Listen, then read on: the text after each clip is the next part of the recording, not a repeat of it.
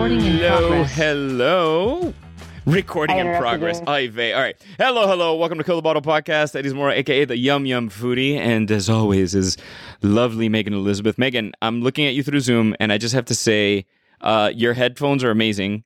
And uh, like uh, they're kind of like airport person with the two like flashlights like guiding the plane in headphones. I love them. That- it's, Yeah. Isn't that called semaphore? Is that what it's called? Mm-hmm. Yeah, the, the voice You know- that you hear from the heavens, that is our guest on the show today. Uh, that is the lovely Miss Anna Vocino coming back to Kill the Bottle Podcast. Hello, Anna. Thank you for having me and letting me drop such amazing, useless knowledge like Oh no, You're no, no. We are all about useless knowledge. We that's that's what the question is that wins the million bucks when Regis was on. It was always that one fucking question there you're like, who who knows the it's always that one piece of useless knowledge. So I appreciate useless knowledge. And I'm gonna drop some useless whiskey knowledge because it is called Kill the Bottle Podcast, and we all are sipping on something a little bit different. I am sipping on one of my favorite uh, whiskeys that I like to drink straight. It is Eagle Rare uh, Kentucky Straight Bourbon Whiskey. This is their 10 year. Eagle Rare doesn't make anything less than a 10 year, which is really nice. It's made by Buffalo Trace. With the current or recent bourbon boom, Eagle Rare was a whiskey before that. I mean, you could find this anywhere. And uh, in recent years, it has become more and more challenging to find, which is the most frustrating thing in the world to me because I love this whiskey. It used to retail for about 35 bucks for uh, 750. Thirty-four ninety-nine. Now, you know, it runs anywhere from if you're lucky and find it retail at the supermarket, forty bucks to fifty and change. So when I see a bottle, That's I buy great. it. I'm sipping on this now, and like I said, yeah, it is made by Buffalo Trace, which is one of my favorite distilleries. Love what Buffalo are you guys drinking? Um, I just had, I want to say something because I always I have a list of scotch and whiskey to try on my notes, Mm-hmm. and the second the second one because I was like, oh, I need to add Eagle Rare. The second one on my list, Is Eagle Rare? Ooh. Yeah, Wow. yeah. But you know, obviously I need to funny. get my shit together because I started this like three years ago. an odd uh, bit of useless information. So when Thank when I vi- I visited Buffalo Trace, uh, you know, and, and Buffalo Trace makes something called the Antique Collection. The Antique Collection refers to W. L. Weller, Pappy Van Winkle, uh, Eagle Oh, Rare yeah. Seventeen. yeah, Uh, fuck me. I know that I'm gonna get yelled at for other shit that I can't remember right now. Uh, fuck me uh, would but be George a great T. name Stagg. Thomas Handy Sazerac, like these really rare whiskeys, right?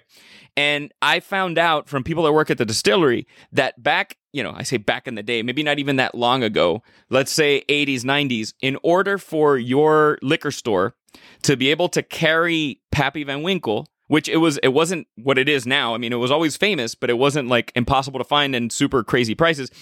You had to order a bullshit amount of cases of Eagle Rare back then. Yeah, Which is funny because now Eagle Rare is like super sought after. It's delicious bourbon, but back then they're like, no, no, no, you can't have Pappy unless you, You- order you have X to amount go of through Eagle the Rare. Eagle Rare gauntlet first. yeah, You know, I I hope I I aspire to get to that level where you just have to like make people buy a bunch of things. It's like the Lularoe. You have to buy like two thousand things worth of leggings, and then you can do the Lularoe. I don't know. I, what is that? Sorry. Did we start a whisk? It's an ML. It's a pyramid scheme where the ladies in Utah were selling leggings, and then it all imploded, and everyone lost their money. It was a Oh. documentary. I think we should have a whiskey MLM scheme. Do you want to do a whiskey pyramid scheme with me? Do you want to start a business right um, now? yeah, let's press Okay, pause. We're in business. We did it. yeah, done and We done. What, so, what are you guys drinking? I have tequila. Oh, um, soda, lime, and mint. I kept it very simple. It's my little tequila mint gimlet. what? not uh, quite a skinny margarita, not quite a gimlet no. because it's gimlets are gin, but you know. Well, it's you put enough of the other stuff on it just to not sound like an alcoholic drinking straight tequila. So that's Yeah. that's probably you know you dressed up straight tequila. But what uh, what Yeah. was your tequila of And choice? Topo. To- oh yeah, Topo's the best. I'm sorry, not a sponsor Oh, of the God, show, Hold on, but they're they're the fucking best. hold on. Don't d- talk, Megan. You talk. Let me Google. What I can't remember the tequila name. As Megan busts out the giant, are you ready to drink at home, guys? Costco sized bottle of vodka that she's got right there. Nice. It's been a day. Yep. Um, going back to the headphones, I think I have a weird shaped head because those headphones that we have, Eddie, that you have, they hurt me. I don't know if you ever see me when we're I'm having to like move them because and they don't adjust to go smaller. So like I'm I'm gonna start bringing these because it, it really it's it hits the pressure point in the back of my neck Yeah. that makes you want to pass out. If, I don't know if you guys have ever had that where it kind of cuts off your breathing a little bit. That sounds like something you ask your boyfriend to do. Is is that because you have gills? Maybe I don't know, but the, the headphones we got with our system, they like they make me go like, "Arr!" Which So, is like, That's to- wild. Oh no, yeah, keep doing but that has to be it because obviously everybody's head's a little bit, you know, differently shaped, and and maybe this is, you know, what we have uh, in the studio is probably like the most generic. My Uh, head's big because my brain is so big. Yeah. yeah, which that's why when you drink so he's like, much, "Yeah, you've been able to uh-huh." maintain some of those cells. Which, uh, you know, so you're just It's drinking straight vodka, Megan. What are we doing? cells.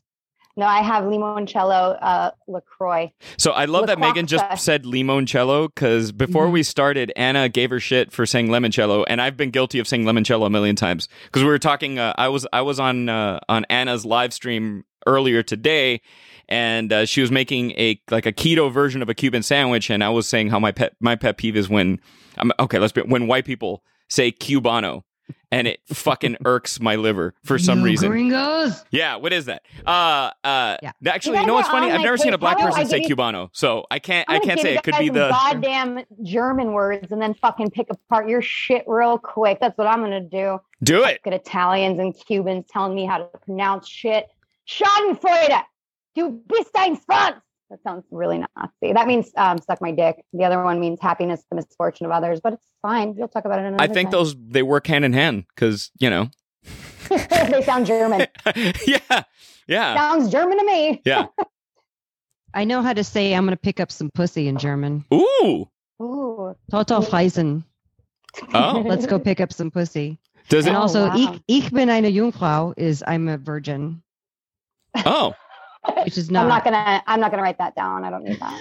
So. no, wh- No, which you, know, you, you never know. You, know, you might be role playing a whole thing. you Very convoluted, but I didn't ich, I, ich bin you- eine Jungfrau. you You- said virgin. I was like, what? you'll you'll understand the it. segue in a second. Uh, you mentioned virgins, and I'm I'm so late to the party. Not about virgins, but I'm late to the party on this. Where's he uh, going with this? television show. So uh, uh, I finally randomly selected the show What We Do in the Shadows, and it's been on for four fucking seasons.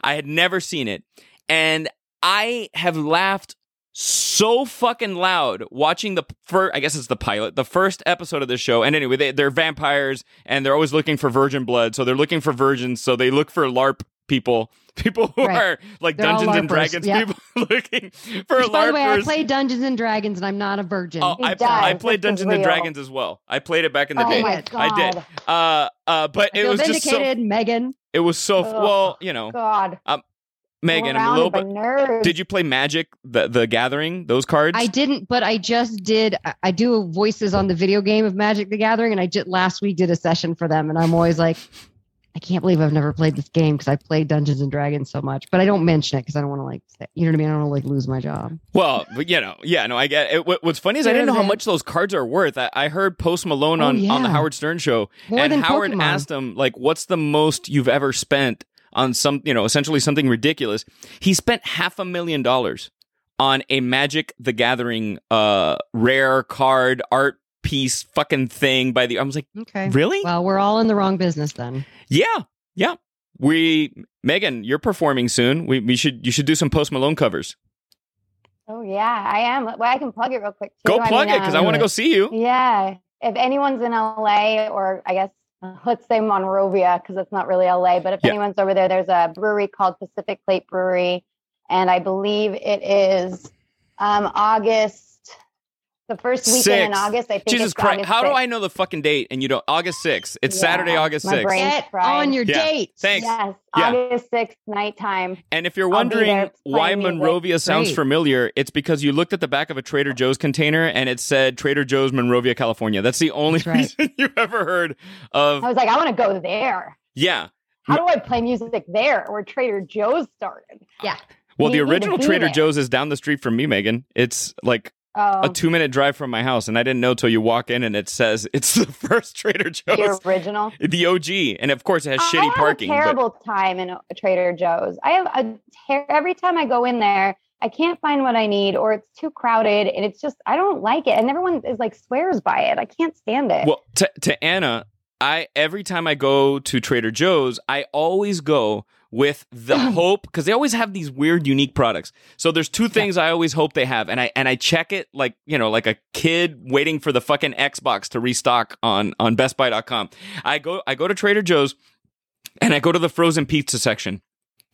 And i'm always praying that there's a fucking keto low carb pizza crust available that I don't have to make myself. I know, but one. fuck, I don't want to. I don't want to. And then I also want them to have the you. pork, the like the pork rind breadcrumb. That's that's all I want. I want Trader Joe's to have those, so I don't have to order we that shit online. talked about this, Anna and I, that there's just not stores that carry it unless you go to. I was just saying, I think Yeah. Eat Happy Kitchen needs to come out with the pork rinds because it's really hard to find. And They're hard to find. That's the word around the campfire. And I know somebody's going to steal Yeah. this idea, but I, I've done this before. I've actually used pork rind. Uh, I've Mhm. used the spicy one, the, the stuff that has some dust in it, the flavor dust in it. But I've used it to rim the glass of a margarita instead of it. salt, uh, or I'm instead of into Tajín. How about a yeah. Bloody Mary? It- Do one on Bloody Mary. Oh, that would work too. But it's fucking tasty. yeah.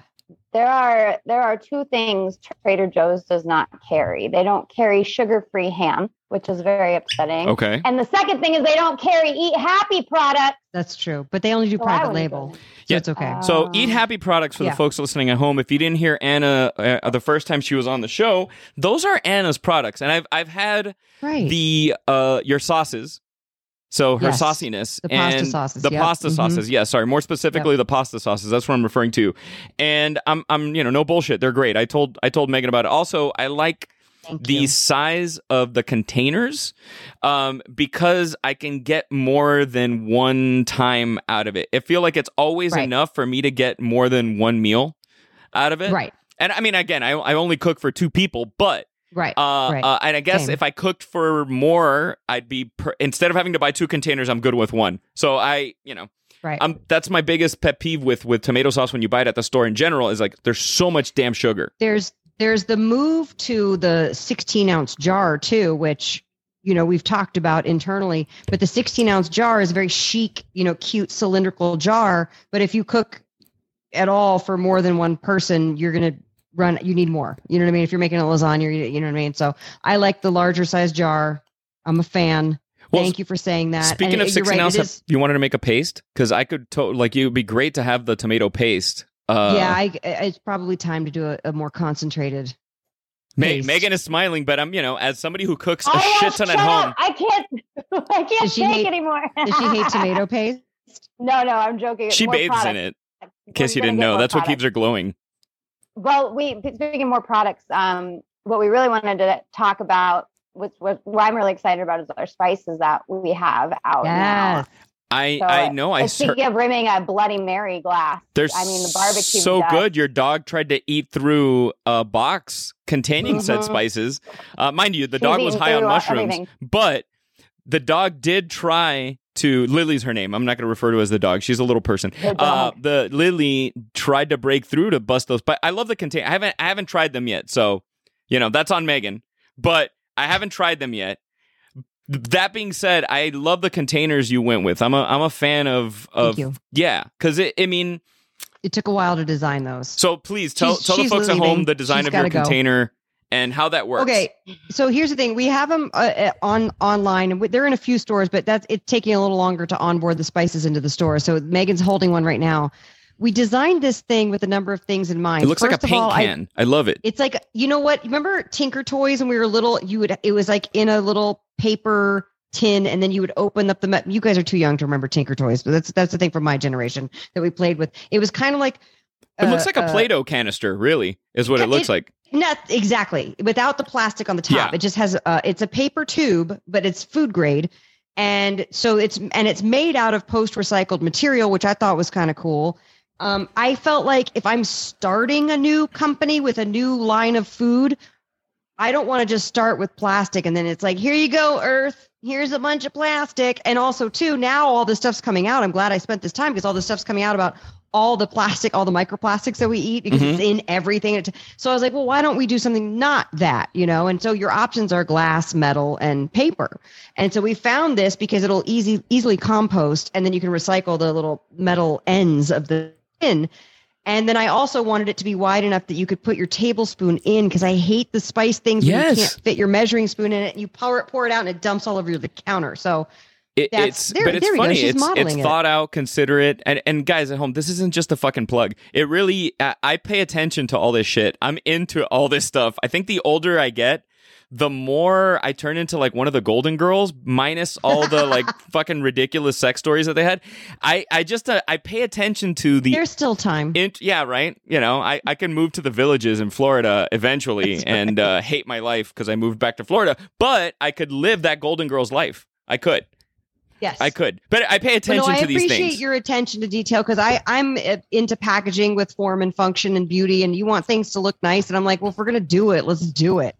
yeah, like, well, the I look nice is what gets wait. me to buy it, let's Yeah. say, off the shelf, but then the Right. functionality is what gets me to keep buying it the next time Right. around. You know, and the it's- it's- taste hopefully is good enough. That's you know, we're Americans, and taste is always number one, and then everything else kind of like okay, as long as it tastes good, then I'll get it. And then of course it still has to have no sugar and no gross chemicals or like weird things. And then if it's also helpful for the environment, that's cool too. You was, know what I mean? was there a That's kind of moment for you list. where there was maybe a product, you know, because I, I, growing up, we had Goya, Badia. These are the products that my grand, my, you know, my grandmothers would use and my mom would use. And then, you know, Right. look back at the label now and you're like, holy fuck, it's garlic powder, but I, garlic's like at the bottom of the list. What, Right. was there something for you that you looked at, uh, you know, because you are such uh, an advocate for no sugar, no grain, when when you decided to do spices? Was yeah, there a moment? when I decided yes, and here's the thing: I had to mentally get over a couple of things. When I started the sauces, I was like, "But why would people buy sauces? You can just make it like I do." And then I come to find out people don't actually want to make it; they want to buy the sauces. So then I go to look at the sauces, and everything has, like you said, it has sugar added. I think Rao's is probably the only one that doesn't regularly add sugar to their stuff. And now, honestly, and not to Rao's is great. People love yeah, Rao's no, I, li- I like Rao's. But- Rao's but- is great. they've they've now sold a few times and they've gotten their price point down because they've scaled up really big. And Yeah. it's not the same Rao's that we started with No. maybe five years ago that was like obsessive. Like we were obsessed with Rao's right? So things have changed and that's what's supposed to happen by the way. That's the evolution of a food company and it probably will happen to eat, eat happy at some point. But I want to keep it as pure as possible for as long as possible. If we can change our little corner of the supply chain I'm very happy about that. But with the spices even people I was paying were trying to put anti-caking agents you know, uh, anti-slip agents, fillers, things like that, and they want to put it in so that a they don't have to spend as much on the product. B they were saying, you know, the barbecue dust that Megan was just showing. My first co-packer, which we wound up switching to a different person, uh, different company, they said, oh, it's it's uh, caking, so we're going to put a shelf life of three months on there, and I was like. It's not caking that much. And when did we become so sanitized that we don't understand that things? Now you're from Florida. I'm from the East Coast we're used to everything caking and you got to shake it or jam a fork in it. My mom used to put uh, rice in the Yeah. salt. Yeah, yeah, yeah. My mom too. You know what I mean? hmm And and that was just a thing that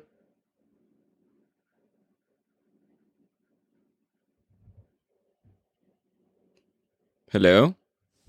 uh oh. Oh, Um oh are we hi? Hey, we're I'm just- back. I'm on a rampage. I was on too much. I, of a- I heard you. that was Big Spice trying to interfere. yeah. Yeah, Big, Big Spice, Spice. came in. And Big Spice is listening. I've never heard They're that. I love that Big. Spice. Big Spice sounds in, like a character from a South Park movie. But anyway, yeah. Big Spice was the Spice Girl who was like, mm, no, Yeah, she didn't make the cut. You can't. You can't do that. yeah, so you had to tell people like we had to tell these people we don't we don't want we we don't care if it naturally if it naturally cakes a little bit. Like, hello, welcome to natural food. People like that's Right. what Yeah. happens. And That's the all you behavior gotta of do is food. shake it up Right. a little bit. why did it get so sanitized that we can't like look at food the way the food's supposed to be but things have been sanitized So for, That way. for the fo- what for the folks listening at home, like what's a co-packer? So like what you know what what is that for you when you're when you're starting a brand?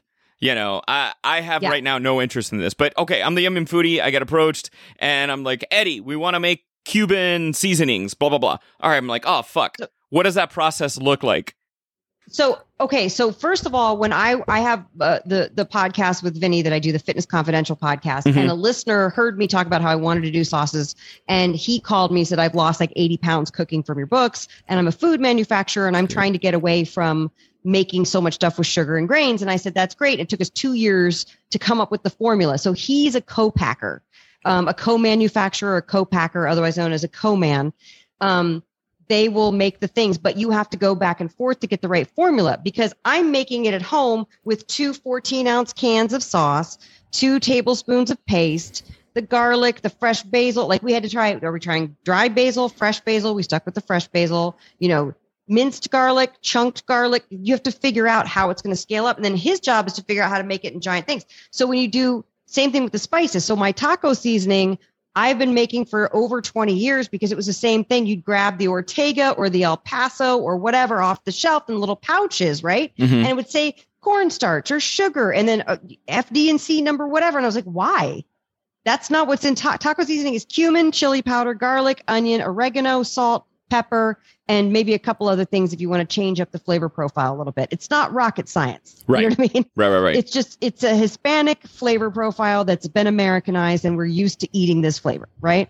So I want to mix it all together and I'm doing tablespoons. I have to translate that into ounces so that they can then turn it into a volume and then make a giant vat of it and then pour it into thing. So they have to make a big they have to scale it up, make a sample run. So that's what a co-packer does. okay, got it. If I brought it in house and I bought all the equipment, then I could do my own manufacturing, but we're not there yet. Got so it. I Okay. it. It's Yeah.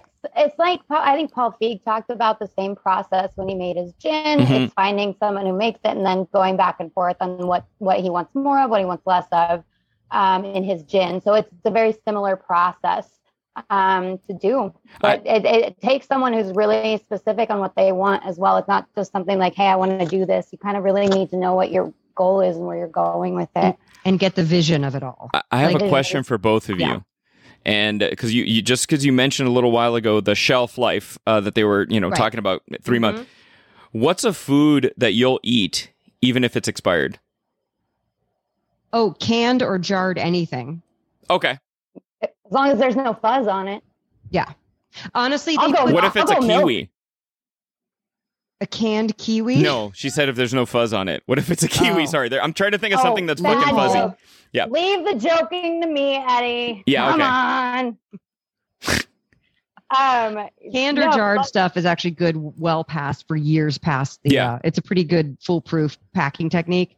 Um, It's just the government being very cream and milk, just smell it. Cheese, cut off the mold.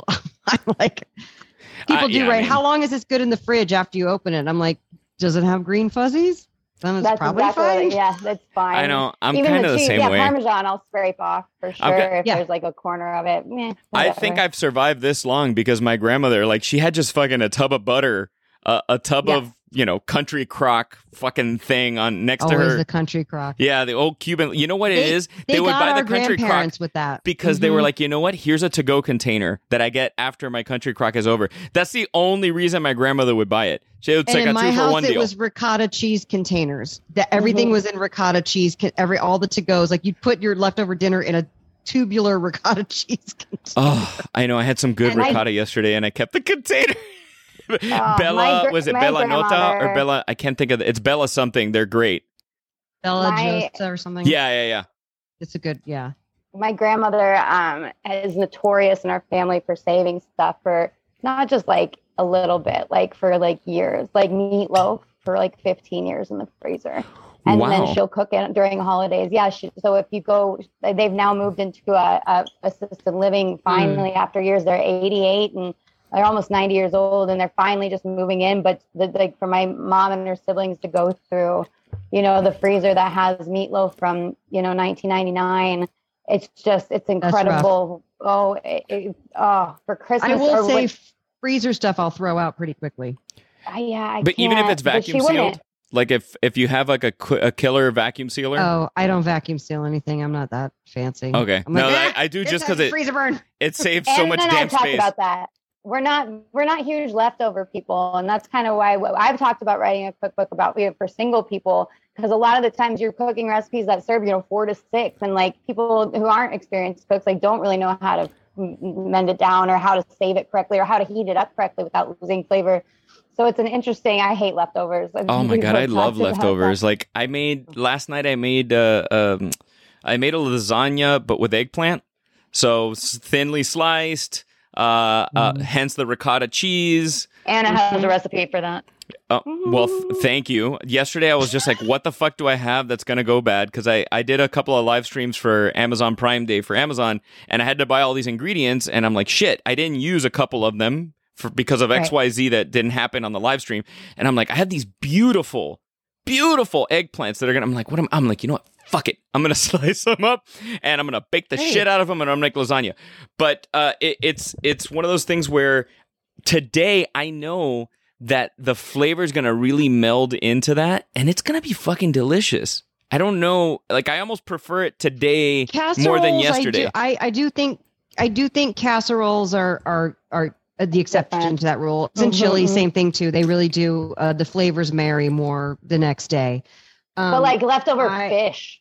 Wow. Like, No, like yeah, it. I'm, I'm done with that. I don't do the leftover left- fish. When you make a frittata, you got to make a big thing of it. And egg yeah, I unless know. it's like smoked lox, yeah, I'm I'm not Yeah, eating lox. leftovers. That's it. You know, that's that's like the yeah. that's the one exception for me with fish that I'll eat, you know, for an extended period of time. That's one that I'll be like, wait a second, how much Yeah. are these Norwegian lox? It expired a week ago. I smell it and I'm like, well, it smells like fucking It's salmon. Uh, It's, supposed to smell fishy. forever. Yeah. Yeah. yeah. This is going down. Goodbye. Yeah. I feel like if they could have it outside, like during the summer, like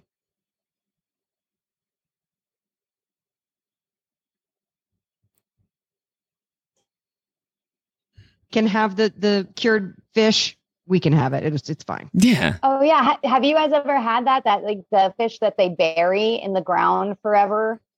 And The it's gefilte like, fish. is it that? I, they do so. that. They they bury. didn't know it was buried. I've had like, it. Bizarre foods. They bury it underground and it like rots basically, and they eat It it. ferments, yeah, like Ferment. kimchi. Yeah. Yeah. I've had I that call it salty Russian newspaper fish. I call it newspaper fish because it's fucking wrapped in newspaper. So Yeah. it's like salt fish. And, you know, my, my really good friend's wife is Russian and they'll have this. And it's so funny because they, they turn into like Hungry Hungry Hippo when it comes to this fucking salt fish. like, I don't, I don't get Your it, but it's tasty. delicacy that we don't get. Yeah, Yeah. they love it. They I love I, it. I yeah. love it. I'm like, I'm not going to argue with them. I'm like, it's tasty, but I don't under. like, so I've eaten that. That's the Yeah. extent of it. I, I, I don't know. So I didn't know gefilte fish was underground fish. I, I thought I don't know if it's underground, but I think it's something like that. It's something like It might be. extra fermented. But we could be totally wrong, and then somebody's writing in, and they're like, "You That's dum fine. dums." Let them. You know what? we Let haven't them. had. We haven't You're had. the yum of yum foodie. I'm the dum dum foodie. dum dum foodie. That's my new nickname. hey, my my philosophy is, for life is like there's so many things I didn't know I didn't know. And this is one of the things I didn't know I didn't know because I never gave a shit enough. So now, once we're off, I'm gonna look it up because I'm curious. I know. I want to look it up. Yeah. I could Google while we're talking, but I, you know, a friend of mine is a, a food show producer, and she, she basically is like, and she's worked on everything that you've seen. You know what I mean? Mhm. And because I'm always like, how do they know? Like, I know the things that I know, but I still reference my own recipes just to make sure I get things right. Like, there's only a few things that you have memorized that's in your constant rotation, or I haven't made that in five years, so I've got to look it up. I have see. long COVID. I forget fucking everything recipe wise. How are these people? They're like, open the box, and it's like they have these things, and they execute a perfect like croquembouche or like a Mm-hmm. perfect, you know, side of whatever. And and she said, oh no, they know what they did. They have to memorize and make their recipes. eh, They know what the ingredients are, and they have to memorize and make the recipes in advance Yeah. because they don't want people to completely fail on TV. Yeah, they don't want people was to like, shit oh, the they bed. make it seem like they're like, oh, I just I know it's salmon, and I'm going to do this, and you're like, how do they do that? But they're they're Well, even informed. the even the judges. I mean, when I, I've been a ju- I was a judge on on a show called Dinner Takes All, and you know, I'm not giving anything away, Mm. but before the beginning of every episode, I would get a list of what each the contestants were making, and sometimes they were dishes that were foreign to me, so I had to like you know, I would do my my due diligence Right, and I would go wanna look it up and I'm like, okay, I want to learn the history of this dish. I want to learn the way it's supposed to be, or uh, you know, the OG version Mhm. versus what they're going to make. And I want to be able to understand the distinctions of it because that's how I'm going to judge it. You know, for, for it was a it was Yeah. a, a money related show, so they had to win prize money, and I was like, well, shit, I got to do my I got to do my part to make Did- sure did that I they know. ever did they ever ask you if there's something you won't eat? Like if I was on that, I'd be like, do not give him the ingredient anchovies. Like I can't do it. Wait a second, do you eat Caesar salad ever?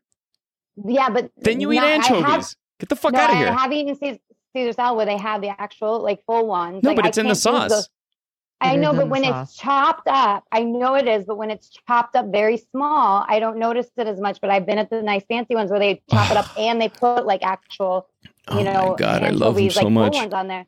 I know, I'm but gonna- I'm just, I'm, I'm fucking tell you asking you if there was an ingredient you said no to. No, God damn it, no, I mean, you know, apart I- my eating Again, habits. this was like a family show, so I wasn't expecting like crickets or roaches or any of that stuff. So uh, there was nothing that I said no to. You know, I mean, the, the I would say the not even cringeworthy because it's not cringeworthy, but it was one of the things where it's something I hadn't tried before was spam. Because I, there just so happened to be there was a few Hawaiian families that competed on the show, and uh, you know they made mus- musubi, which is like this like spam burrito, um, Right. and it's like spam sushi, and that shit was delicious. That was the only No, thing. Hawaiians take spam to like a gourmet level. Like they Yeah, know how to epic. work it. Yeah. Yeah. I was like, well, fuck, man. I okay, I I, I like spam now. Like, or all would right. you say no to cricket?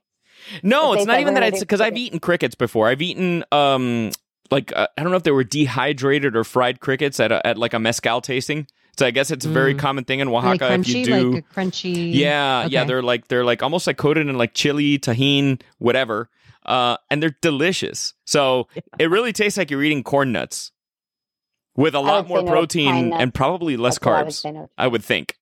Yeah, I, I think it's all protein. Right? Yeah, yeah, yeah, yeah. Like You- cricket protein Megan, is you would the say shit. no to. You would say no to pine nuts? I nuts. was a judge, I'd be like, do not use pine nuts as an ingredient. They leave a throw-uppy taste in my mouth. It's the weirdest thing. I eat them and it tastes like vomit to me. and See, that here's the thing. cheap vodka doesn't do that to you, Megan. no, Not yet. just a throw Dave's young, Just wait. Um, acquired taste. I like I don't like grapefruit. I have the thing where grapefruit tastes like dirt to me, and then I read that that's a genetic thing, and it's a, a rare like because I, I get how some people think cilantro tastes like soap. I get that it doesn't taste that way to me, but I get why people think that, and it, they're different taste buds. However, if somebody made a dish that had grapefruit in it, provided it wasn't like just straight eat a grapefruit, I would still taste it, knowing that like.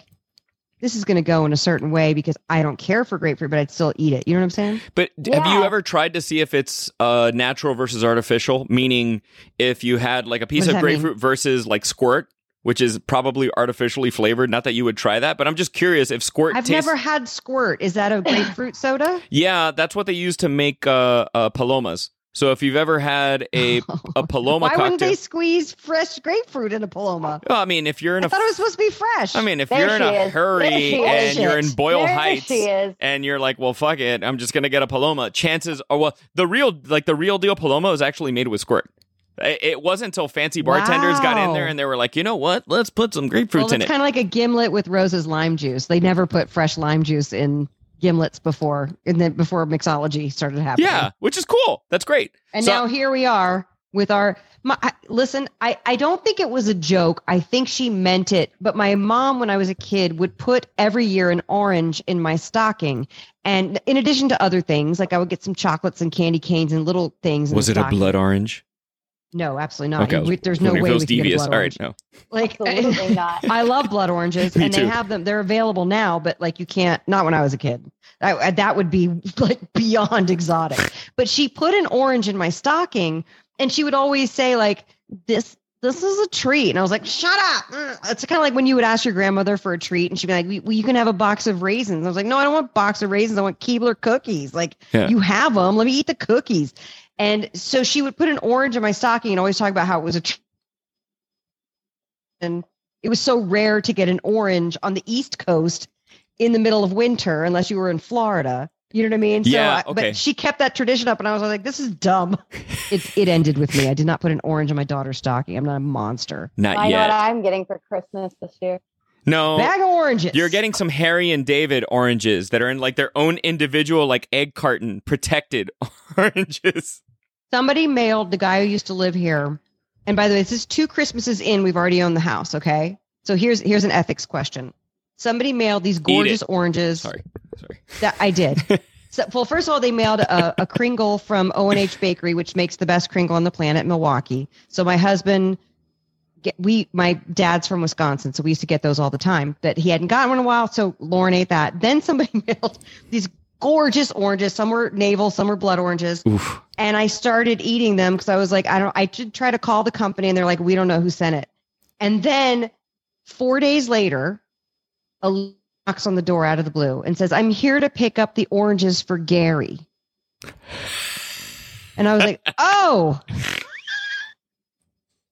Luckily, there oh were Oh my two God. boxes of oranges, so I took the one that I hadn't opened. I was like, "Here you go. That's it. That's all I ever got. That's all I got. There you go. Buy it." Oh, you got so lucky. So the rule is That's keep a box great. closed for at least a week, just to like you know. That's the that's the rule. Yeah. Unlike your stupid neighbors, Eddie, when I sent your goddamn Yeah. Christmas When present. her when Megan sent me my coasters that say I sent him several Christmas presents. that say don't fuck up the table, please.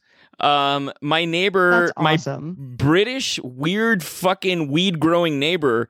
Uh, I sent it to the wrong house. So yeah, but who the fuck? Like, my, the neighbor just grabbed it and threw it over the fence to the other house. Like, really? Did you not think to look at the name? Did you, you know, maybe? because the name's Anyway. on it, and so I- they they got presents and they just pocketed them or did whatever they wanted with them.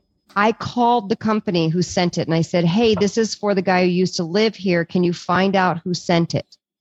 And they said, Okay. And then they called me back a day later and said, We can't find out who sent it. So don't worry about it. So the I did call the company. So that's There you go. the. You're And then this lady's like, I'm here for Gary's oranges. I was like, I'm a thief. no, no, there's no reason. They were such good oranges. And then I was laughing because I was like, I feel like my mom is from the other side. Like, here's some goddamn oranges is Christmas. Don't you don't you wonder like what That's what you makes get for mocking me. what makes the oranges make it into that container? Because they're all fucking they all come from the same trees, right? So uh, is is somebody so somebody's picking the oranges, they're taking them somewhere, and then is there somebody there with a monocle like going through the oranges saying, These are "Oh, the these are going to Superior Gary"? oranges. Yeah, like I don't. I, I'm anyway. I'm just curious to how that works. also too we live in california there's not a lack of oranges No, so it's just it's an odd present to give a californian i somebody from north dakota i think would really love to have the oranges yeah. in winter That brings me to my next question, um, Thief. Anna, have you ever shoplifted before?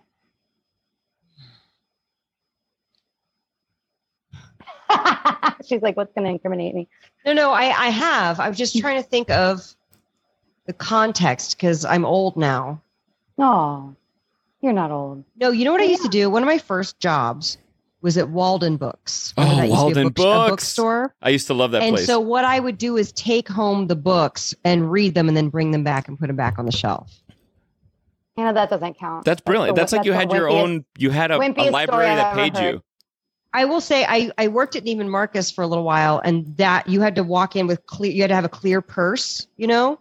And a girlfriend of mine worked up in uh, because I was down in the bowels in the children's department and then I worked in the Epicures department. So what we would do is we would take like you know those printables apples that were the apples and then they were covered in just like chocolate and Oreos and marshmallows and pecans.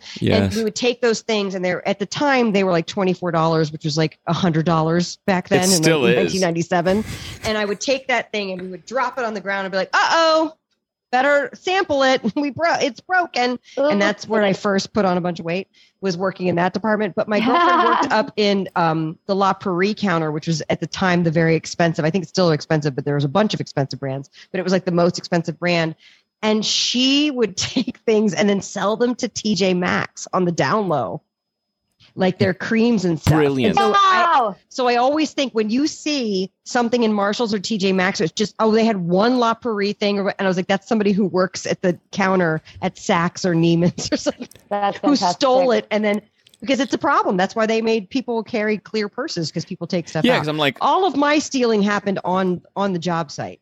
Oh, good. Like I would eat the food. I would, you yeah, know what I mean?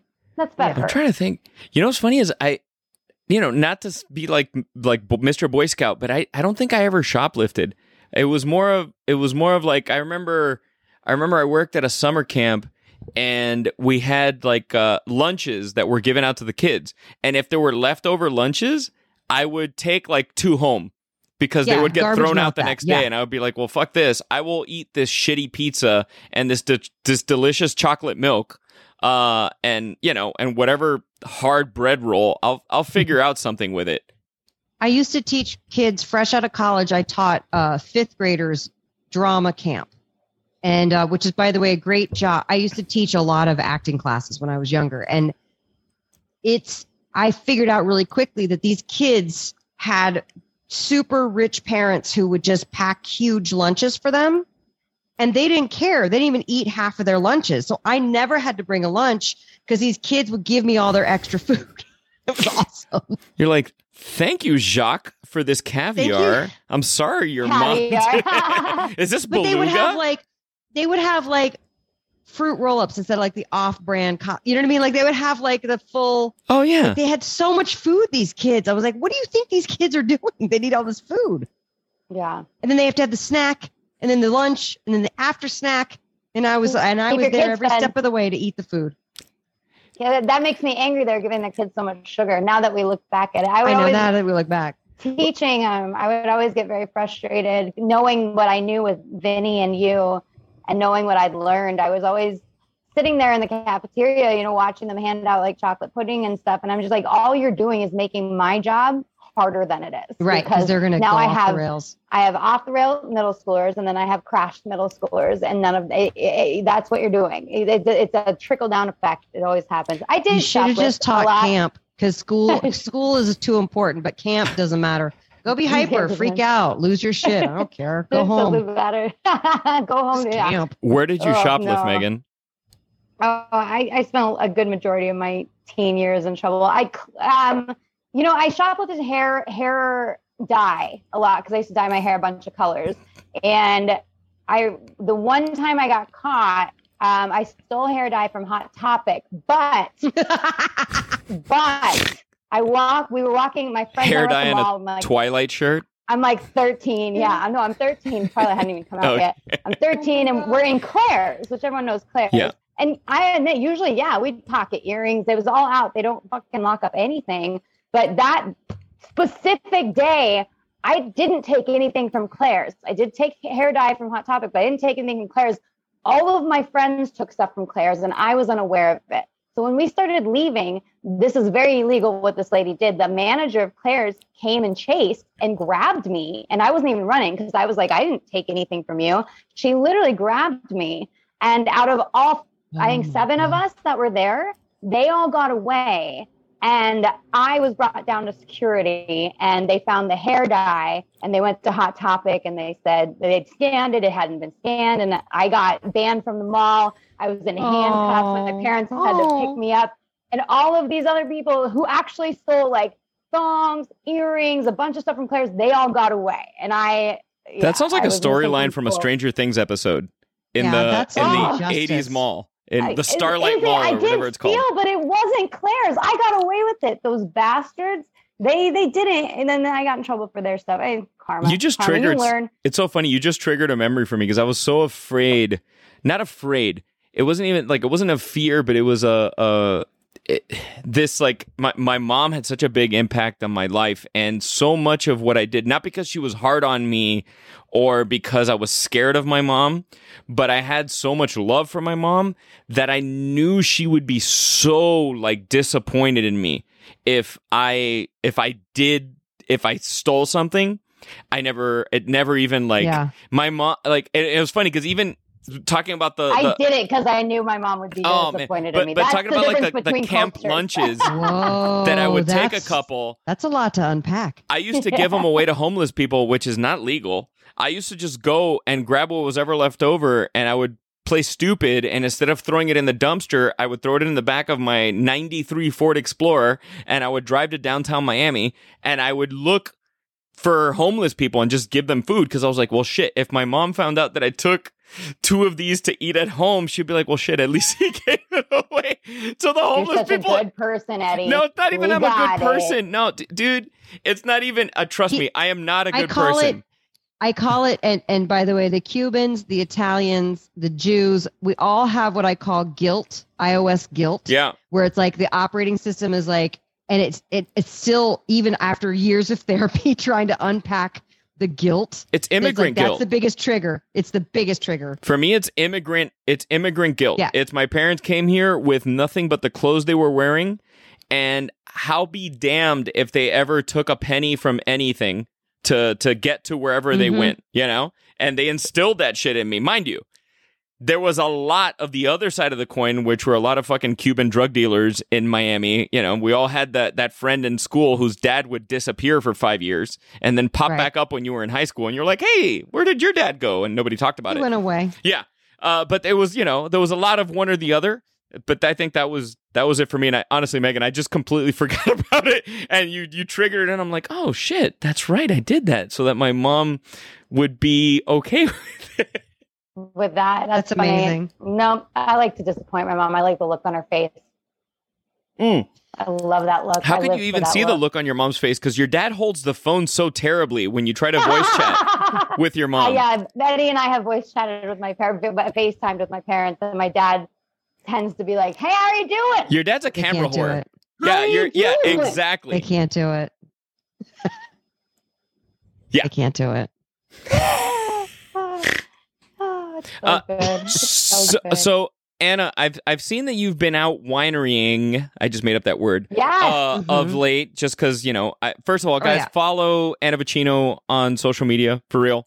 Um, Thanks. sincerely, no, no, no, like no, no bullshit. If you are a person who loves to eat, but then is always trying to find shortcuts in recipes or foods to kind of make them a little bit more feel good about yourself because you didn't eat too many carbohydrates.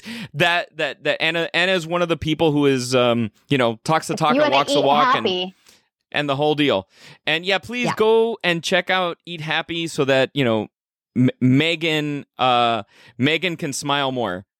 We just need more Megan smiles. there's Lily. There Oh, she yeah, is. Look at that little sausage back there. That's making sense. I'm Megan's dog. waiting for her to get mad at me and just shit right on camera. I'm. She's waiting. She's looking at She me. only shits when you're out of town.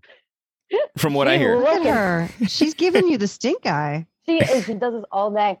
All I, day. I love that dog so much. Anyway, uh, so where have you been hitting up winery wise? Please, en- enlighten okay, me. so I moved to the Santa Ynez Valley, which is about a half hour north of Santa Barbara, which is exactly two hours north of LA. And it's kind of where the Central Coast Wine Valley begins. Is that essentially for folks at home like sideways country? If Sideways. you're if you're a fan it's of where that they film, filmed the movie Sideways. Yeah. exactly. And they're really known for, especially on the eastern side of the valley. I'm sorry, the western side of the valley towards the ocean. Their Pinots and their Mhm. Chardonnays because it's cooler over there. Yep. And then over here where I live, they do a lot of Cabernets, Cab Franc, um, a lot of uh, uh, Sauvignon Blanc, Rieslings, like really fun.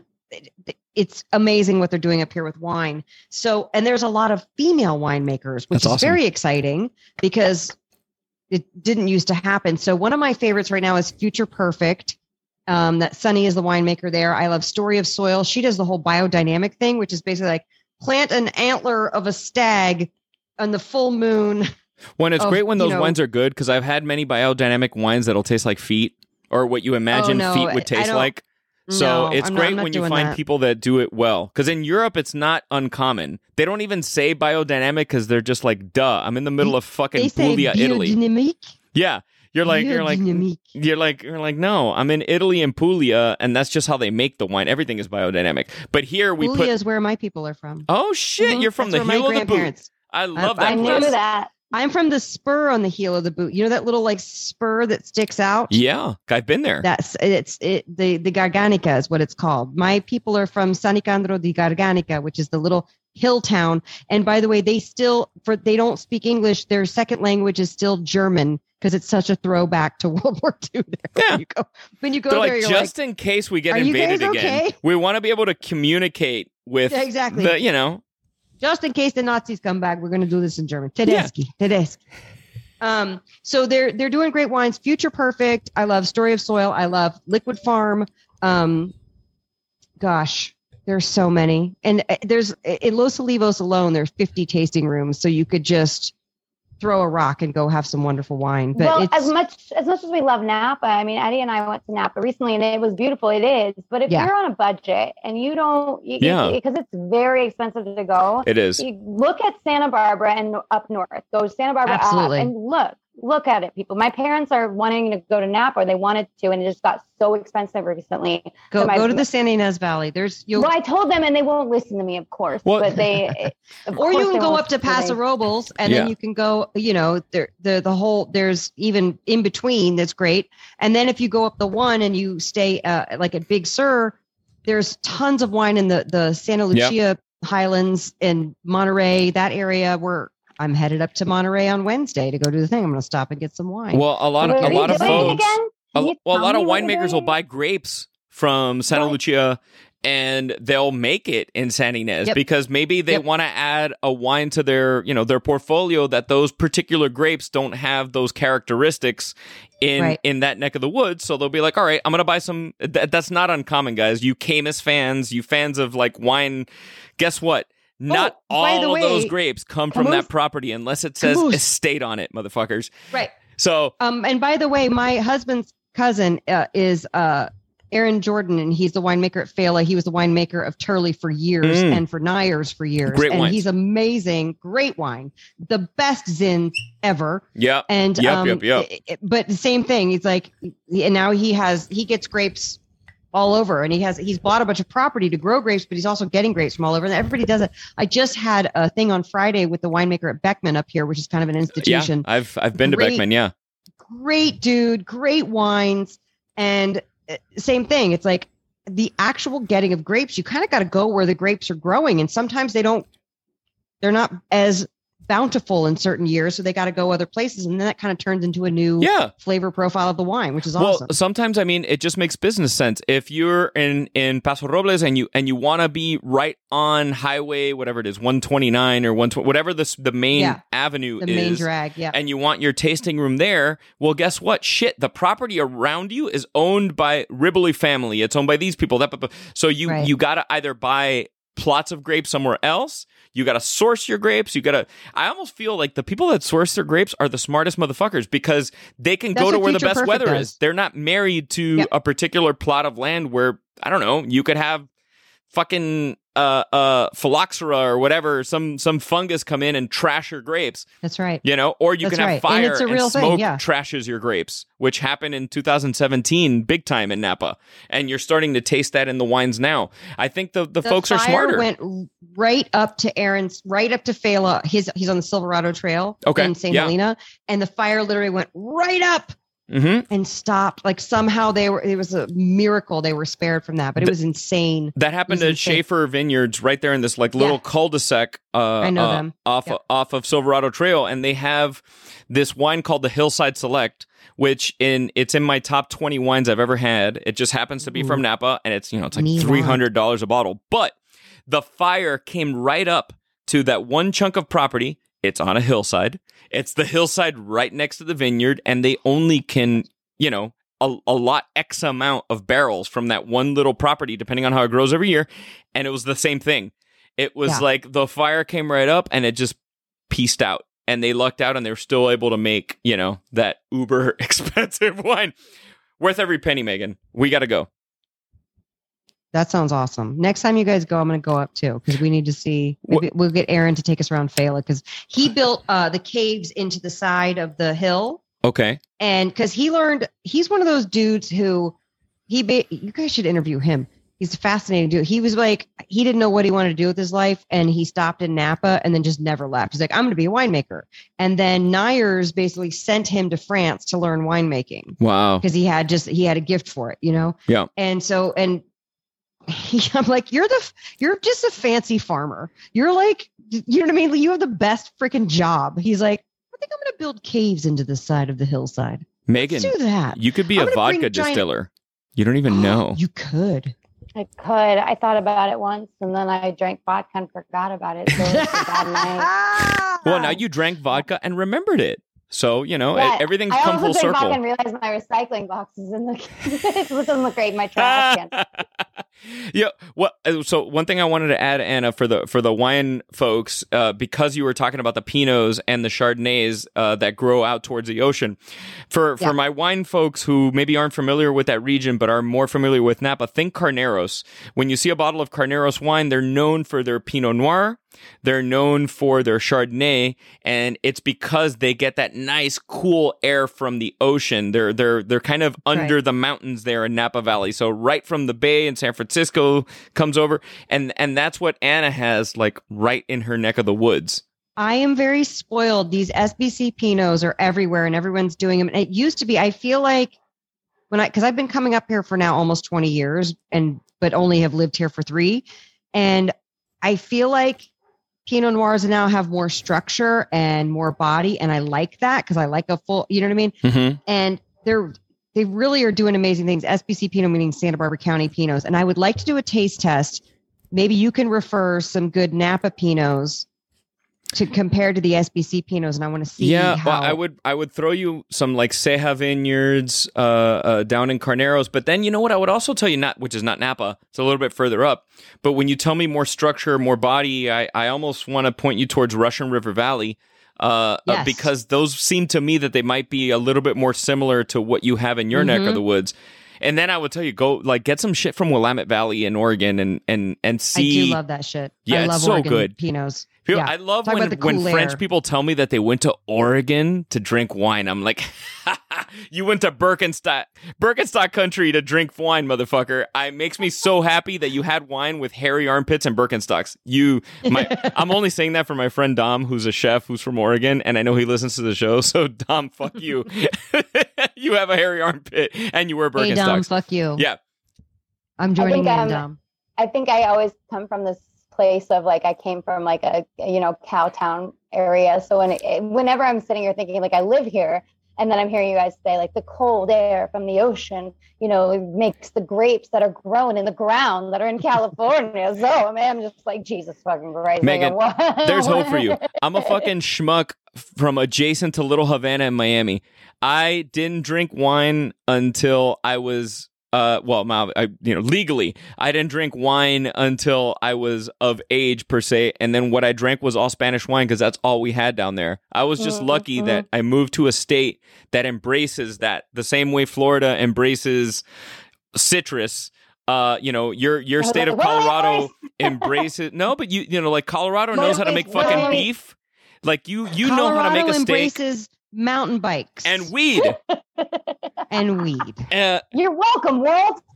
but you're You're Megan, welcome. you you know so funny. This is one of the things that I love about Megan. I wish I could go off on weed though. I wish I could But- tell you guys like the soil in Colorado in the northern part and uh, the It, it that probably But, does like, make a difference. Megan, Oh, I, I I've lived in smoke LA for 18 years, and it's taken me X amount of time to. I don't even. Eh, I'm no nowhere by any means a, an expert. I would say a, I I know a little bit more than your your novice person. So when when I see you get excited about wine, and you've only lived here less than two years, uh, it's really in, or around two years, let's say. It's just Yeah, really encouraging for me uh, to kind of motivate you to not be discouraged because you know you happen to be around Anna who's lived here for a while and she likes wine and she lives up in wine country or me or we went up to wine country. Uh, the, wine is one of those things that it's constantly evolving. Like Anna just said, she's really happy Absolutely. that the Pinots are tasting more this way now. Uh, and I didn't used to like them because the medium body stuff kind of disappears on me, and I want it to like I want to Yeah. taste it. You know what I mean? yeah, And it's it's changed over the years. And by the way, I like to go out with people wine tasting who are sommeliers, and I and I will say to my friends, Me my friend too. Eric, who lives in Santa Barbara, who has a wine club and is an incredible taster, and I will say to Eric or my friend Carrie, who has a wine podcast, I'll be like, "Why do I like this?" And then she'll explain it, or he'll say Yep. like, "It's the acidity that's hitting your palate in a certain way." I'm like, and that's how I learn. I'm like, "You tell me, why do I like this?" yeah, You tell me. I don't know. I did, I'm I did "Hmm, that. That's good. I- yeah. I did that in Napa. You can hear it on the podcast if you guys go back and listen to those Napa I mean, things it's- I'm it's- just like, I like this and why? Tell me Yeah. why. and it was great like to it. be around you and see that because I was you 10 years ago going to Napa for the first time or 12 years ago or whatever and kind of Yeah. having my mind blown. And it's the same and thing now you're like a 60 year old man, and I don't. I don't like I am a 60 year old man. I just sleep in a hyperbaric chamber and I bathe he in is formaldehyde. a bubbly sixty year old. I'm literally He's 60 very years old. Bubbly. Yeah, whatever. Uh, But but you know what? With wine, the other thing is too is that the you need the vocabulary. You need to hear the vocabulary about it because it is hard to describe. It is one of those Need It's intimidating. over and things. over again. And it's also completely douchey. Like you walk in and you hear people like, this one's very crunchy. And like you hear like weird adjectives and you're like, all right. You know what I mean? Like, Yeah. We talked about that, and I was very honest on the podcast because we were talking to some very big wine experts, and I just said, I, to be, I said, I was like, I'm honest, like I don't feel comfortable saying how I feel because I feel like I'm going to be judged, and it just takes some good people to kind of tell you, don't be judged, like tell us how you feel, and So no one should really be afraid of it. There are No. good people out there that are going to that if Well- they really know what they're talking about, they're going to help you along. One So- thing about the wine industry that I've I've learned in you know the X amount of years of doing the Yum Yum Foodie is that people people not that they want to be told what to like, but they really love the explanation of it and why Mhm. they like it, and that's okay. Because, you know, sometimes you can read War and Peace and be like, what the fuck was this gigantic phone book of a book? And then you hear somebody interpret that and then it makes more sense to you. It's the same thing. It's just happens to be grape juice that's fermented Yes. in a fucking barrel for 24 months and we drink it later, but it's just fucking grape juice. It's just grape juice. It's but just that's grape a good juice. analogy. It's kind of like when I took art history for the first time. I was like, I like paintings. Paintings are nice. But when somebody puts it into a socio-political, historical t- context, you're like, oh, that shit was groundbreaking, and Right. it's cool to like be. It's putting wine into context, which is kind of a fun thing. Plus, you just have to like it. Not everybody likes it, and I get that. And also, too, And like okay. I remember watching that Somm movie, and I was like, I could do that. I could do that. I have an amazing palate. And then literally after like three wines, I'm like, I don't know, tastes like rosé. Like, Yeah. I love rosé. But that's 99% of the people that buy wine are not Somms. So, Megan, you asking those questions and who is not a Somm. speaking to what it tastes like to you, you are the people that keep wineries afloat.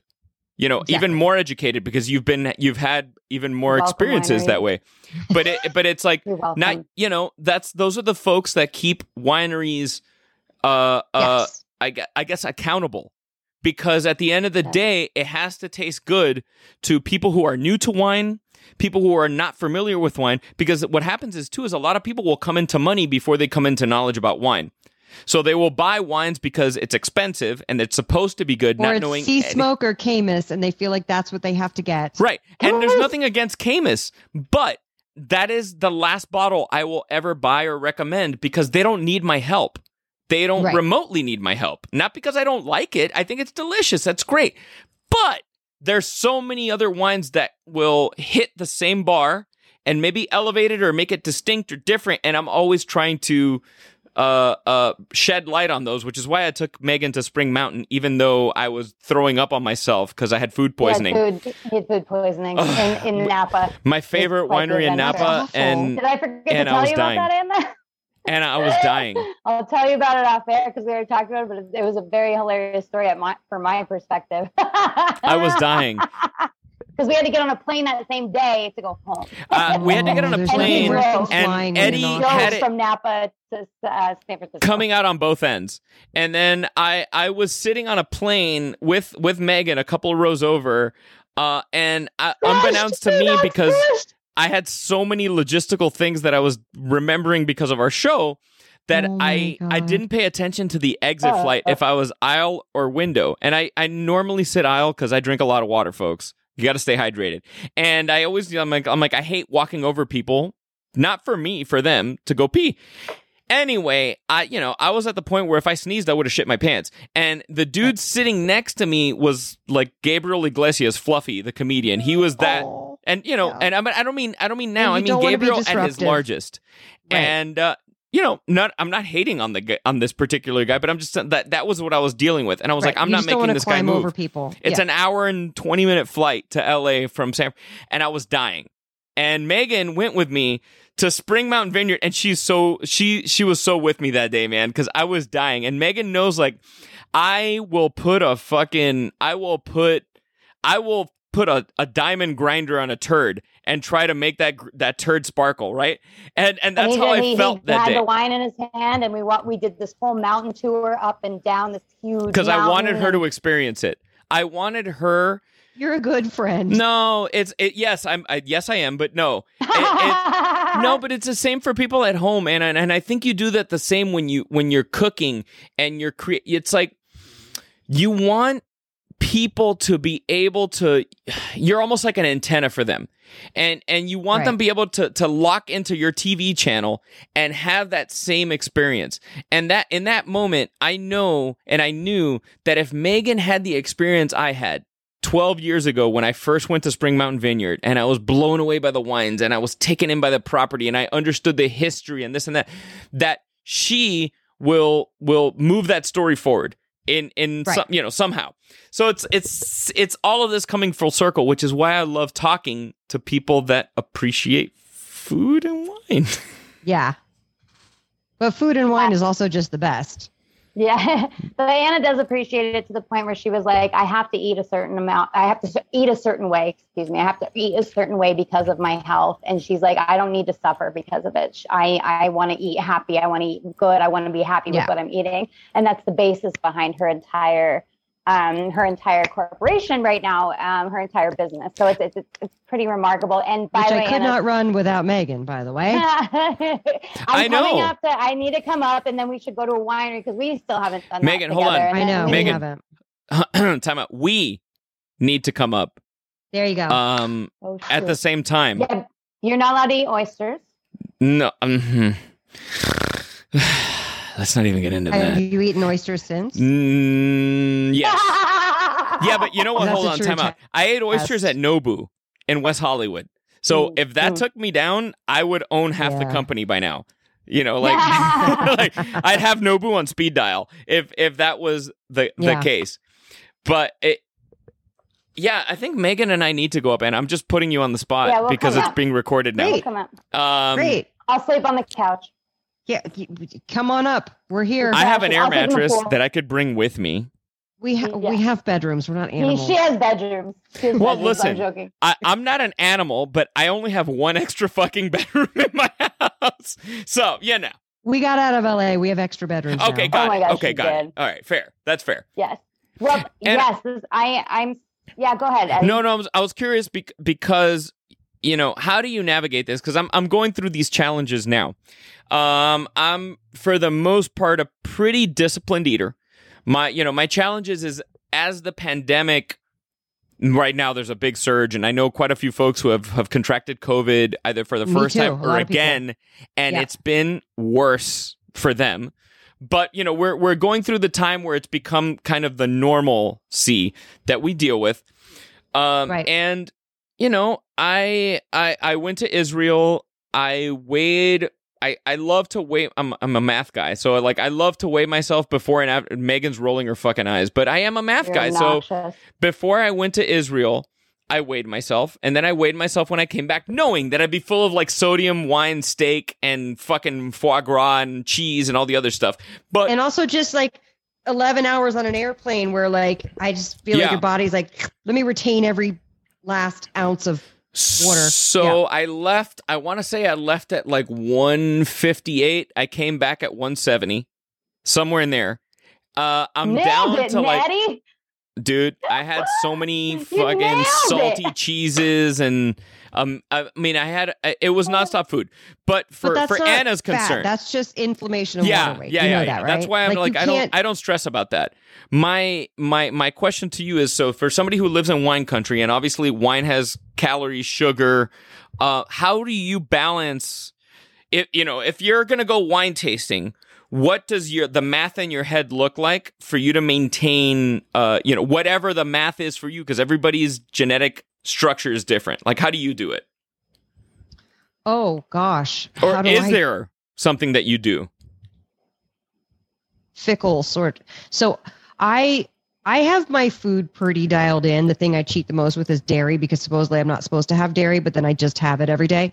And um, so I don't I I don't like I'm not a big like food or carb. Here's my my philosophy is much less you have to be strict low carb and more just eat real food. If Okay. you're eating real food, you're doing good. So Now- what is real food for the folks listening at home? meat, vegetables. I don't have that much fruit, but if something's in season, like I cut up a watermelon the other day, I'm gonna make a delicious watermelon melon halloumi mint Cool. salad. Okay. I'm gonna Yeah. do that. Yeah, yeah, am yeah. I am I gonna have that more than once a year? Probably not. Um, if this, you know, May is strawberry season, I'll have some strawberries. I'll have some peaches at some point this summer, and you know, I have a fig tree and I make fig jam every year, and I don't. Eat I it. love fig jam. That's Um, I'll give you a jar. Because please do because uh, and- yes, one of the best cocktails wonderful. I've ever had was a fig jam Manhattan. That my friend Gabe, who was a guest on our show out of Dallas, Now you know- Gabe Sanchez, Now Anna's not going to give you anything. Oh yeah, Oh. Gabe okay, Gabe's well, amazing. I'm sorry, I ate Yeah. all the Anyway, he, he does like a torch. He torches the fig jam in the Manhattan, and then he puts a little bit of cognac. It's fucking amazing. Anyway, he sorry. sounds like a piece of work. He's He is- the best human being, fun. and he kind of looks like Bruno Mars, which is even funnier. He's But very anyway, good looking. Oh my Yeah. God. I Very love looking. him. Okay, so how do I stay on task? I'm also very kind of anal about doing my blood work every three to six months. okay, Because to me, it's not even so much about the weight. It's not so much. It, it- it is about how you feel. You got to get sleep. You can't be stressed. I'm launching a company, so I'm stressed all the fucking time. And then also still doing voiceover stuff. And you know what I mean? It's just, it's Yeah. nonstop. So stress management is really important. So for me, the numbers don't lie. So if your A1C is high or if you're I don't I'm not even as worried about cholesterol anymore because now they're coming out with the study saying that cholesterol is not even the thing that we thought it was. But your inflammation markers, if they're consistently high, so you Mhm. should get a baseline of your blood work. So for me, if something comes back wonky, then I know I need to like dial it in and figure out what's going on. I also, you know, talk to my functional medicine doctor. I probably see her every three to four months just to kind of check in because I am dealing with two autoimmune things and I just want to keep it on the up and up. yeah, Now, she yells at me every time and is like, again, I need to stress to you how you have autoimmune and the dairy inflames your autoimmune. I'm like, okay. then, I go, then I go do it anyway. Hmm. But like, as far as drinking wine, I can, I am now, I can taste and not necessarily get a buzz. And then I also know, like, this Friday when I went to Beckmen, I'm going to drink. Like, I, Yeah. I know we're tasting, but I'm going to like, I need to blow off some steam and just be okay with it and just kind of know that I really can't drink the rest of the weekend. So if friends come up, because now we live in adult Disneyland, yeah, right? right. so right, friends right, come up and they're like, okay, we booked Brave & Maiden, we booked Beckmen, we booked these places, we're going to go. And we're going to go to Spear. We're going to go to this thing. All these like famous wineries. Please come with us. We booked all these tastings. Y'all just go because I don't need to go do it all the time. You know Got what I'm it. saying? yeah, So, uh, so for me now living here, it's actually I drink less than if I were up here for just two days, where I would just Now, power through, do you- wanting to taste a bunch of stuff. and I, and I hate. I'm like so sorry. I'm I'm I'm asking you because of for me. So you know we Great, we no, do we do, do the it. show. And I find it, you know, unless like like Megan was doing the whole thirty in January, so it yeah, Right. she obviously wasn't drinking for for that period of time. But I find myself uh fighting it because I love wine, but the challenge is I come from a, a family of immigrants, and how am I going to open a bottle if I'm only going to have a glass and it's going to go bad? yeah, you don't want to do- waste it. I'm I do not you waste on it. that. I will quote unquote kill the fucking bottle on my well, own. Well, my husband, if you buy nice wine, it will last three days.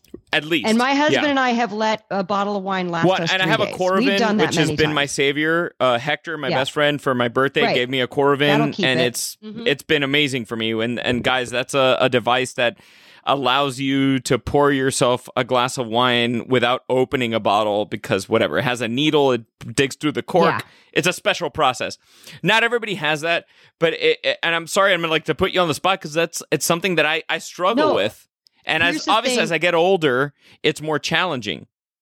I had a friend come to me in 2014, and she actually we'd done challenges before, and I could tell she struggled with her drinking, and she was one because she's one of those people who you don't know she's completely wasted, but she's had two to three bottles of wine herself. You Got know what it. I mean? Like a No, I, Megan, we know when you're wasted. And- Trust me. but then, but then she would wake up with so much anxiety, Not and it wasn't making her feel good.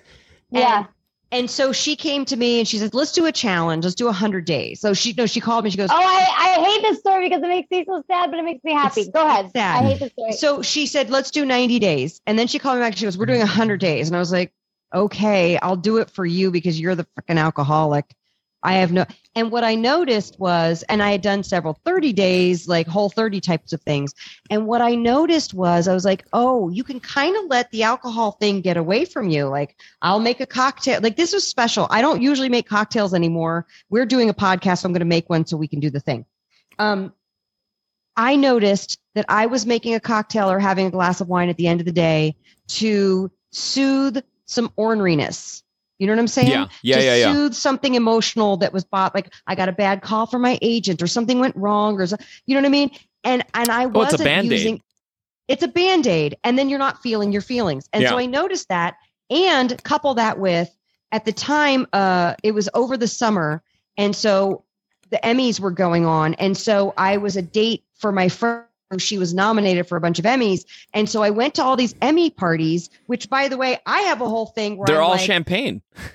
it- well, it's all alcohol and everyone gets wasted. And I would have gotten wasted because I feel like I don't belong at these parties. Welcome So to the I would grease my Yeah. yeah. I would grease my wheels at least with two drinks, if not Yeah. more. And what was funny is that I ordinarily would go to those parties, have a few drinks, make a fool out of myself, and then wake up the next morning going, "Oh my god!" So I'm totally sober, and I'm at these things. First of all, I'm watching everybody in Hollywood get completely hammered Mhm. and it was fun and i'm still acting like an asshole and then i realized oh i'm just a party tramp. That's my personality. Like i'm an asshole. I'm going to sing. I'm going to be loud. I'm going to dance. I'm going to talk to everybody. That's just who i am. I thought it was the alcohol and i was like oh no that's just my person so i learned that kind of thing and i also learned too like it was just interesting watching uh, somebody got so wasted and i was like girl you got to get up at like 7 a.m and get dressed you're nominated what are you doing like I wish I could name names. It would be so juicy. But then on day 99, my mom passed away. Mhm. And I have never been more glad that I was focused for the experience. Yeah. Because the old me would have been like, I flew in, it was nuts. And they said, okay, you can go home for the night. And I would have gone home and slammed whatever was at the minibar, like, because holy shit, it was such an intense experience. Anybody who's Yeah. ever been with somebody who's who's who's slowly or quickly passing away, it's Mhm. it's a thing. And um and also too, I noticed that we're so shielded from death, which is ridiculous. I wish that we all had this experience at a younger age, so you kind of knew what to expect. You don't know because we don't know. It's always like you know how your grandparents You are whisked away until you just- know. Until you know. Yeah. And so I was so glad that I was sober and present for that. And it wasn't like I needed to stop drinking or anything like that. It was just a I I'm very deliberate now with when I taste. So that's a really long story to illustrate. If you have any No, but that makes questions, sense. try a That's a challenge and see what it brings up because it will Try bring stuff up. Yeah, Yeah. I love well, that. I love that, that. So you know, but before we go, that's that's why I'm such a huge advocate, and I and and I've told Megan before, like you know, love your parents, talk to your, and when Megan loves her parents, but the only reason I ever tell her that is because I lost my mom, and my dad has dementia, my dad has Parkinson's, my dad has Sorry. Alzheimer's, and and I deal like you know, ordering a Domino's pizza for my dad today was an adventure. An adventure that I did right before we started doing the show. And, I don't and- mean to laugh, but he like he makes it seem when he tells me these stories. I do, that he because I make it seem funny. because it's funny when it's not your dad, right? You know, Yeah, and, and my right, dad, you know, my my dad It's had uh and and this isn't it's it's not funny, but this is to the level. My dad is a super smart person. When I'm telling you my father is the most read, well-read human being I've ever Yeah. met in my life. I'm not bullshitting you. It is Yeah. just that is the person that was my father. But you know, with his Parkinson's and his dementia, when his physical therapist is coming over to help him because he shuffles when he walks, because if you have Parkinson's, you don't exactly walk, you shuffle. Um, he, in his mind, that's a prostitute. So you need to kick everybody else out of the house so that the prostitute therapist can come service you. That is what I, you know, that is what I, what I, what I, what we deal with on the daily, right? But you know, it's also why when we end the show, I tell people, you know, the only thing we don't get back in life is time. Thank you for your time. It's sincere. It it is uh uh, and and I tell everybody at home, you know, if you have a broken relationship with your parents, I'm not privy to why you do. But if it's something that is salvageable, enlighten it, enrich it, um nurture it because the day that they are not there, you will wish you had five seconds to tell them the best and the worst, whatever it is you have on your chest. Because guess what? When they are not there, you will carry that on your fucking chest for as long as you live. It'll move to your shoulders, your head, your future relationships. It'll move down to your kids. Um, anyway, so as I- I, I hate to always say- preach, but it's one of those things say that if I'm. you don't want to have the conversation now, that's fine because I didn't. I thought I had it figured out. You can like, have I'll it Just, because I love you I and Megan it, and loves then- you, and it is worth it for the people listening. So if you want to have the conversation, let's have it. Pl- please. oh yeah, absolutely. Like have the conversation with whoever you need to have the conversation with because Yeah. it is true. If you don't have, because I thought I had it figured out. I thought I had it dialed in, and then she passed suddenly, and then I was like, oh shit. Yeah. I gotta. Anna- I gotta said resolve this this stuff. to me when I complain about my mother to Anna. She said she, she's on Anna's on my side, but she's also she also has made it very clear. At the same time, on my father's deathbed, I'm going to be like, "You remember that time you wore your underwear when we all slept in my studio apartment and it was really uncomfortable?" Yeah, but And you'll have never- some fireball for him ready. So he might Yes. not remember. And then I'm going to pour the fireball down and be like, "I love you, motherfucker." That's by- it. Yeah. And by the way, my husband's like, you haven't called your dad in a while. You need to call your dad. I'm like, yeah, yeah. Okay. I am- Right? Like I didn't learn anything. You know Anna, what I mean? Like, I am that husband. I am the one who Oh, will, b- just because I've been there. And I wish that I well, had. no, I have too, which shows I haven't learned anything. So there you go. I I wish that I had. You know, we had Craig Kilborn on the show recently, and we were talking about amazing. jazz.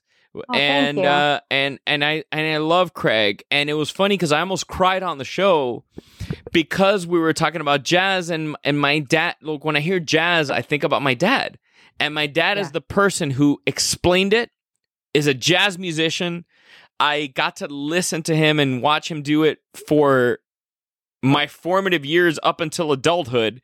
And I, you know, I wish I could have one more day where I can go back and see my dad play. Where I can be Yeah. like, no, there's not some chick I want to go hang out with later. My dad is playing tonight, and I want to go see my dad play.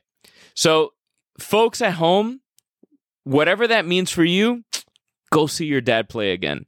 Uh, Anna, thank you so much. I know we said Thank it you before, for but me.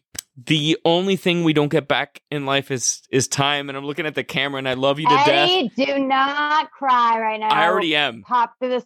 I will pop through this computer and punch you right in the Uh, face. you you won't, and and if you do, it won't be I on will Still time. cry. I love Uh, it. Do it. Uh, the only thing, no, for real. The only, you know, the older you get, the more emotional you get, the more.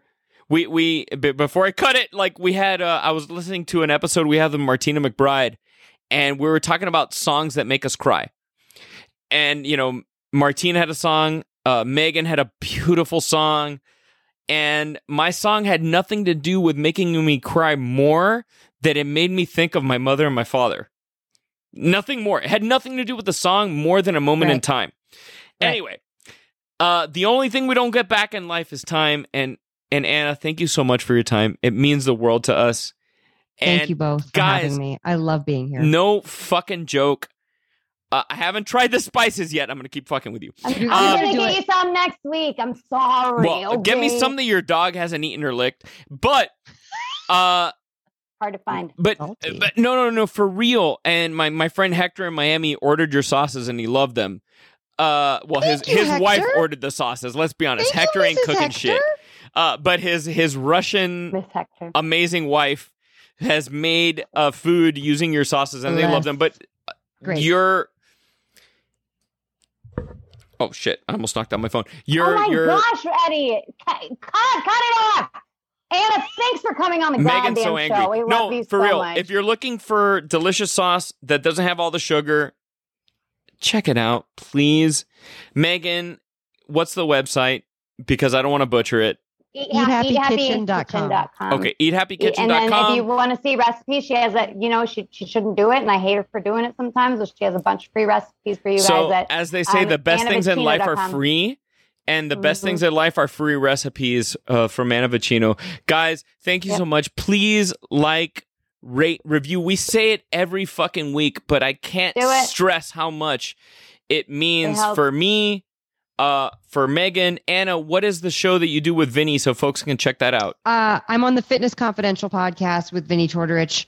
Uh, but yeah, subscribe to my Substack. That's where I put all my new Do free that. recipes. Do AnnaVocino.substack.com. I do interviews there as well with fun people. So y'all, you you need to come on. Awesome. Wow. that. Anytime. And- I love you. Anytime you want, I'm there I love for you you. guys. Thank you. I appreciate you. Thank you guys. Thank Cheers. you. See you next week. Cheers.